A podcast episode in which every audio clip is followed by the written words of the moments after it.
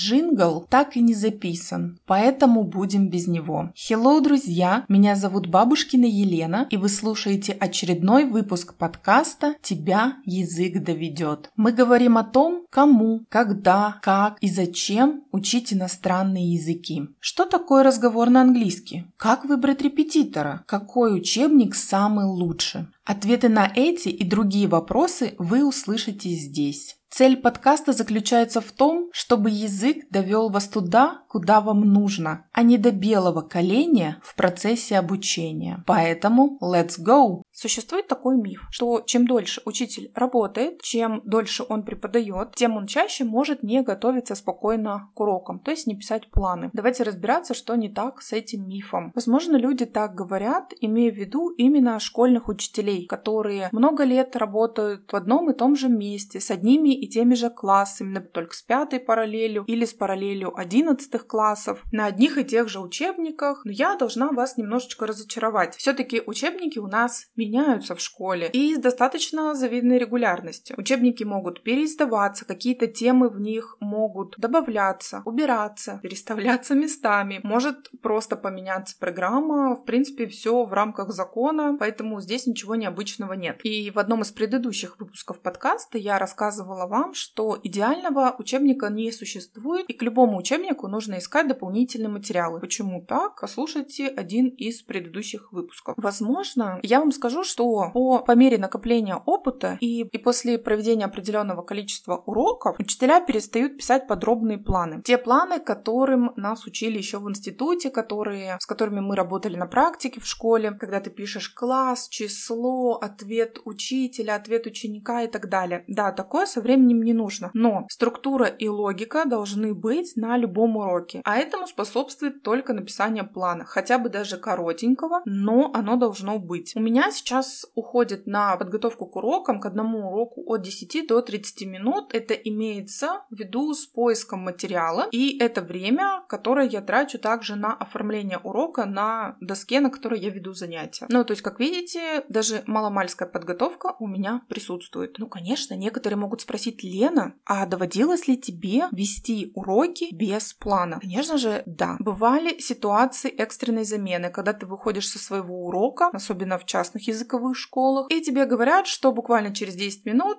у тебя новая группа, потому что твоя коллега заболела. Были ситуации, когда я из-за каких-то личных дел не могла вовремя вернуться домой, чтобы подготовиться к уроку. И да, приходилось просто идти с корабля на бал и объяснять детям проводить уроки. В некоторых ситуациях получалось очень даже ничего, но по большей части, я должна признаться, это были не самые лучшие уроки в моей жизни. И плюс был достаточно серьезный стресс-фактор для меня, потому что я не знала, на что мне опереться. Однако я хочу вам сказать, что никакой круто составленный план не убережет вас даже от зомби-апокалипсиса, а уж тем более от каких-то непредвиденных ситуаций во время урока или до него. То есть план — это не гарантия, что все пойдет хорошо. Почему? Представьте, вы готовите урок в группе, где 4 человека, вы нашли потрясающие задания, когда можно по... и составили задания, когда можно поработать в группе, всей группой, в парах, индивидуально. А за 10 минут до урока трое человек из этой группы не приходят. И по сути у вас получается индивидуальное занятие. И вам срочно нужно что-то перестроить. Другой момент заключается в том, что ребенок не принес что-то нужное, забыл на урок важные распечатки, не сделал домашнее задание, которое потом вы планировали плавно ввести в ход урока. Что делать в таком случае? Ничего, просто перестраиваешься по ходу пьесы, меняешь задание и план тоже летит в тартарары. Что поделать? А бывает такое, что тебе дают новую группу, нового ученика, ты готовишь задание, ищешь, приходишь на урок и понимаешь, что это было лишним, это вообще не подходит, потому что то, как будет группа делать, что она будет делать, можно понять только на уроке. А до этого мы только предполагаем, что дети могут, а что они не могут в плане языка.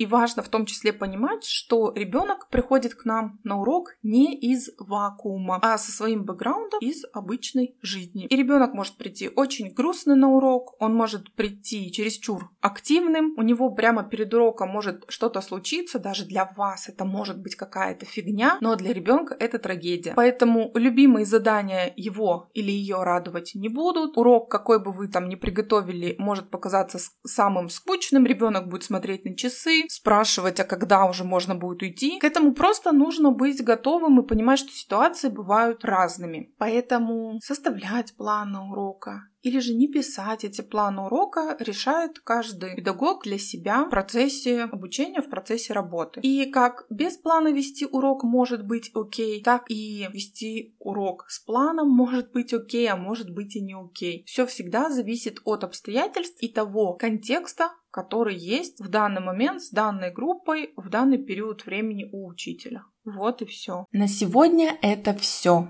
Услышимся в следующем выпуске. Где бы вы ни слушали этот подкаст, ставьте лайки, звездочки, пальцы вверх, пишите комментарии, а также делайте репосты и, конечно же, подписывайтесь, чтобы не пропустить новые выпуски.